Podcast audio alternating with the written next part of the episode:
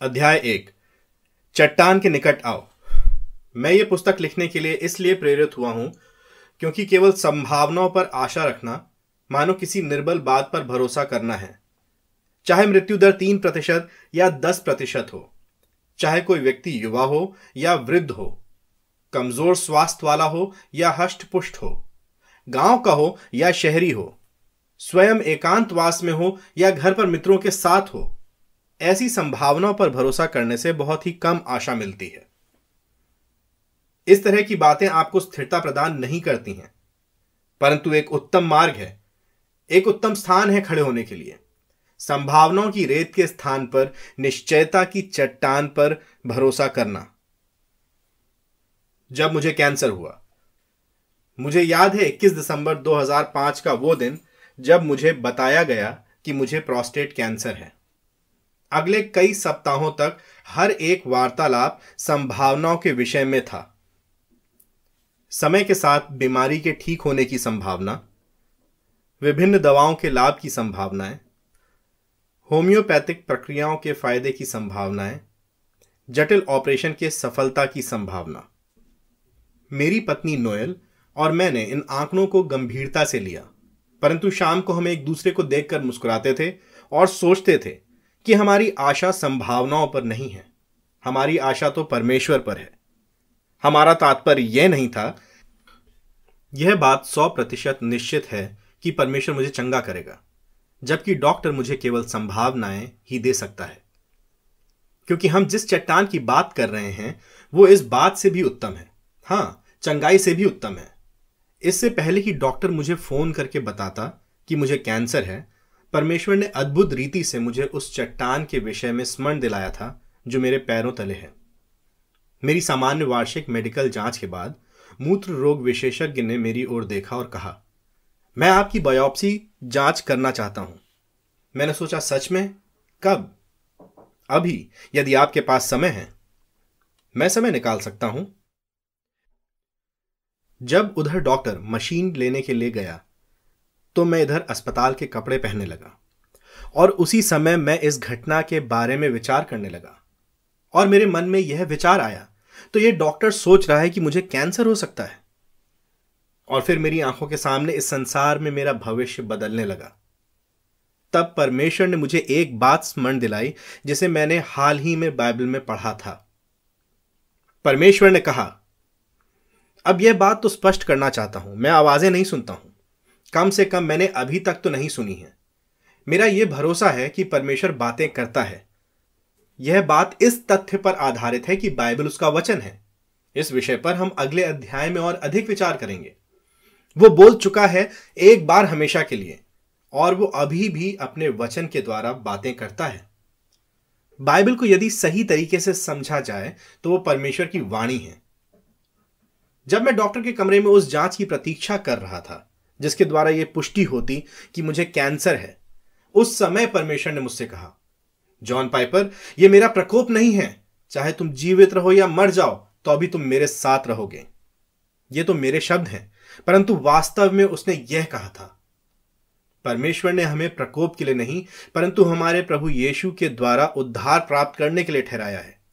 जो हमारे लिए मर गया, कि चाहे हम जागते हों या सोते हों हम सब मिलकर उसके साथ जीवित रहें। पहला थिस्लोनिकियों पाँच, नौ, दस। जागते या सोते हो, अर्थात जीवित रहूँ या मर जाऊँ तो भी मैं परमेश्वर के साथ जीवित रहूँगा। ऐसा कैसे हो सकता है? मैं तो एक पापी हूँ। मैंने कभी भी अपने जीवन का कोई भी दिन, एक भी दिन परमेश्वर के प्रेम और पवित्रता के स्तर के अनुसार नहीं बिताया है। तो यह कैसे संभव है? परमेश्वर कैसे यह कह सकता है कि तुम, जॉन पाइपर, चाहे तुम जीवित रहो या मर भी जाओ, तुम मेरे साथ रहोगे। इससे पहले कि मैं प्रश्न पूछ पाता, परमेश्वर ने उत्तर दिया कि यह तो यीशु के कारण है। केवल यीशु के कारण। उसकी मृत्यु के कारण मेरे प्रति कोई प्रकोप नहीं होगा। यह मेरी सिद्धता के कारण नहीं है। मेरे पाप, मेरा दोष और मेरा दंड मेरे उद्धारकर्ता यीशु मसीह पर डाल दिए गए। वो हमारे लिए मर गया। उसका वचन यही बात कहता है। इसलिए मैं दोष से तथा दंड से स्वतंत्र हूँ। मैं परमेश्वर की दया से परिपूर्ण, कृपा में सुरक्षित हूँ। चाहे जीवित रहो या मर जाओ, परमेश्वर ने कहा कि तुम मेरे साथ रहोगे। यह कैंसर अथवा कोरोना वायरस से जुड़ी हुई विभिन्न संभावनाओं की बातों से बहुत भिन्न है। यह मेरे पैरों तले एक दृढ़ चट्टान है। यह कमज़ोर नहीं है। यह बालू नहीं है। मैं चाहूँगा कि यह आपके भी पैरों तले चट्टान हो। इसी कारण मैं यह पुस्तक लिख रहा हूँ। क्या दृढ़ चट्टान मात्र भविष्य में है? परंतु केवल इतना ही नहीं, कोई व्यक्ति इसे पढ़कर यह कह सकता है कि आपके जैसे धार्मिक लोग मात्र भविष्य में ही आशा रखते हैं। यदि वे कब्र में जाने के बाद सुरक्षित हैं तो उनके पास वो है जिसको वे चाहते हैं। परंतु जिस परमेश्वर की वाणी की बात वे अभी करते हैं, उसका वर्तमान से कम वास्ता है। परमेश्वर ने सृष्टि में सब कुछ का आरंभ किया है तो मुझे लगता है कि वो सब बातों का सुखद अंत भी करेगा। कहाँ है वो इस समय? अभी कोरोना वायरस के प्रकोप के मध्य में।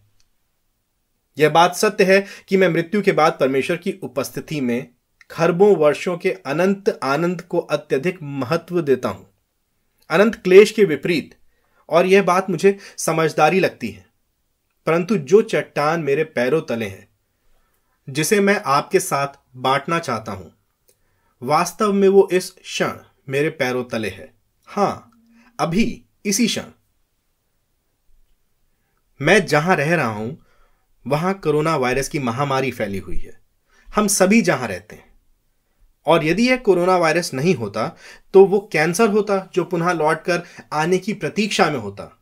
या फिर 2014 में अचानक उत्पन्न हुए फेफड़ों की बीमारी होती, जो मेरे मस्तिष्क में फैलने की ताक में रहती, ताकि मुझे बुद्धिहीन व्यक्ति में बदल दे, जो कभी एक वाक्य भी नहीं लिख पाता। या सैकड़ों ऐसी अनदेखी आपदाएँ जो मुझे और आपको किसी भी क्षण नीचे गिरा सकती हैं। मैं जिस चट्टान की बात कर रहा हूँ, वो इस समय मेरे पैरों तले है। मैं ऐसा कह सकता हूँ कि चट्टान अभी मेरे पैरों तले है, क्योंकि कब्र के बाद की आशा वास्तव में वर्तमान की आशा है। आशा की वस्तु भविष्य में है, परंतु आशा का अनुभव वर्तमान में है, और यह वर्तमान का अनुभव सामर्थ्य से परिपूर्ण है। आशा ही सामर्थ है, वर्तमान की सामर्थ। आशा ही वर्तमान में लोगों को आत्महत्या करने से रोकती है। यह वर्तमान में लोगों की बिस्तर से बाहर निकलने और कार्य पर जाने में सहायता करती है। यह वर्तमान में हमारे दैनिक जीवन को अर्थ प्रदान करती है। यहाँ तक कि लॉकडाउन, क्वारंटीन, घर पर रहने वाले जीवन में भी। यह वर्तमान में भविष्य और लालच के स्वार्थ से मुक्त करती है। यह वर्तमान में प्रेम करने और जोखिम लेने और बलिदान देने हेतु बल प्रदान करती है। तो इसलिए भविष्य की बातों को तुच्छ समझने से पहले सावधान रहें। ऐसा संभव है कि जब आपका भविष्य सुंदर और निश्चित हो, तभी आपका यहाँ का वर्तमान भी मधुर और फलदायी होगा। वायरसों में उसका हाथ। यह बातें मैं परमेश्वर के उस मधुर वचन जीवित रहो या मर भी जाओ तो अभी तुम मेरे साथ रहोगे कि बचाव में कह सकता था, जो कि मुझे डॉक्टर के कमरे में स्मरण आई थी। इस तरह की आशा, यीशु की मृत्यु और पुनरुत्थान के कारण मुझे वर्तमान में प्रेरित करती है दूसरों की भलाई हेतु अपना जीवन उंडेल देने के लिए, विशेष तौर से उनके अनंत भले के लिए। यह बात मुझे अपने जीवन को व्यर्थ ना गंवाने के लिए उत्साहित करती है। यह अनिश्चितता को हटाती है। यह मुझे यीशु मसीह की महानता का प्रसार करने के लिए एक उत्साह से भर देती है। यह मुझे खर्च करने और खर्च हो जाने के लिए प्रेरित करती है। दूसरा कुरंथियों बारह पंद्रह, ताकि मैं अपने साथ अधिक से अधिक लोगों को अनंत आनंद में ले जा सकूँ।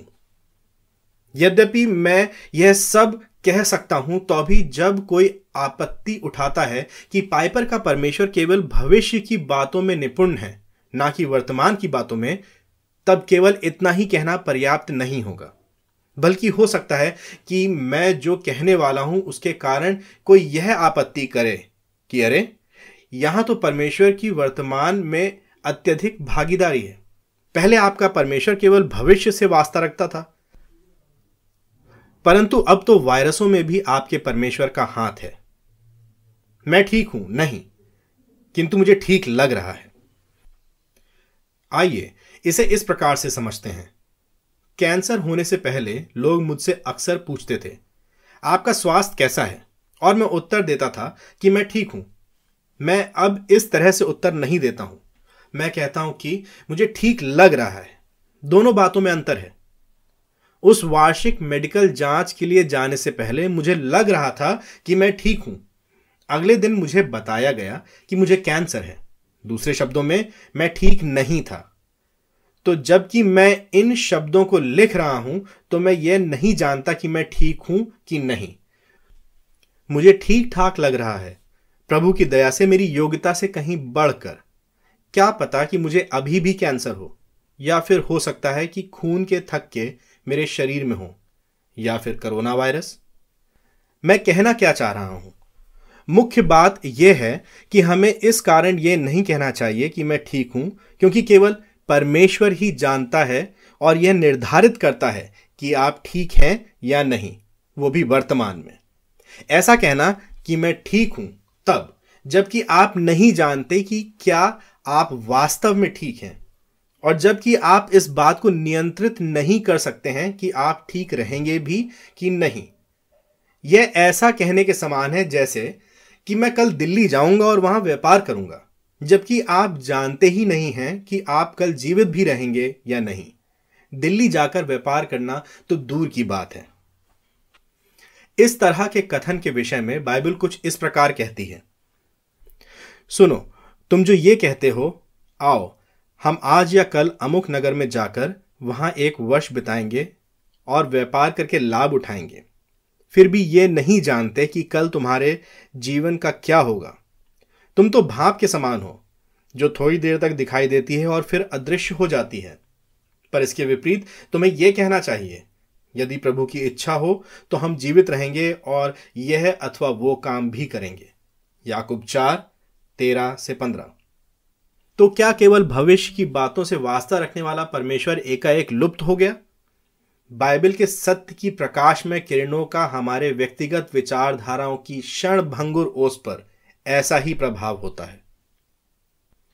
जैसा वो निर्णय करता है, वैसा ही हम करते हैं। मैं जिस चट्टान पर खड़ा हूँ, और मैं चाहता हूँ कि आप भी उसी चट्टान पर खड़े हों। वो अब और सदा के लिए संसार में परमेश्वर के कार्यों की चट्टान है। बाइबल कहती है कि यदि प्रभु की इच्छा हो तो हम जीवित रहेंगे। अब इससे कितना अधिक? वर्तमान में परमेश्वर कहाँ शामिल हो सकता है? केवल इतना ही नहीं कि तुम जीवित रहो या मर भी जाओ तो भी तुम परमेश्वर के साथ रहोगे। किंतु इसके साथ ही साथ परमेश्वर ही यह तय करेगा कि आप जीवित रहेंगे या मर जाएँगे। और केवल जीवित रहना या मर जाना ही नहीं, वो इससे भी अधिक शामिल है। यदि प्रभु की इच्छा हो तो हम यह कार्य अथवा वह कार्य करेंगे। यह अथवा वो में कोई भी बात बची नहीं है। वो सब बातों में पूर्णता सम्मिलित है, पूरी तरह से। यह स्वास्थ्य या वो बीमारी, यह आर्थिक पतन या वो संपन्नता, यह सांस चले या फिर यह सांस रुक जाए। इसका अर्थ है कि जब मैं जाँच की मशीन के आने के लिए डॉक्टर के कमरे में प्रतीक्षा कर रहा था, परमेश्वर मुझसे कह सकता था कि जैसा उसने बाद में कहा भी, मत डरो, चाहे जीवित रहो या मर भी जाओ तो भी तुम मेरे साथ रहोगे। और इसके मध्य में, जब तक तुम जीवित हो, तुम्हें ऐसा कुछ भी नहीं होगा, ऐसा कुछ भी नहीं, जिसे मैंने नियुक्त नहीं किया है। यदि मैं निर्धारित करूँगा तो तुम जीवित रहोगे। या यदि मैं निर्धारित करूँगा तो तुम मर जाओगे।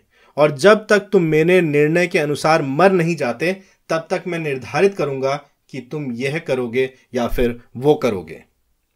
अब अपने कार्य पर लग जाओ। यह है मेरी चट्टान, आज, कल और अनंत काल के लिए। चट्टान के निकट आओ। यह पुस्तक मेरी ओर से आपके लिए निमंत्रण है कि आप मेरे साथ उस दृढ़ चट्टान यीशु मसीह से भेंट करें। मेरी आशा है कि इसका अर्थ और भी स्पष्ट हो जाएगा। मेरा उद्देश्य यह दर्शाना है कि इतिहास के इस समय में, कोरोना वायरस की इस महामारी के मध्य में, कैसे मसीह में होकर परमेश्वर एक चट्टान है, तथा उसके सामर्थी प्रेम पर खड़े होने का आभास कैसा होता है।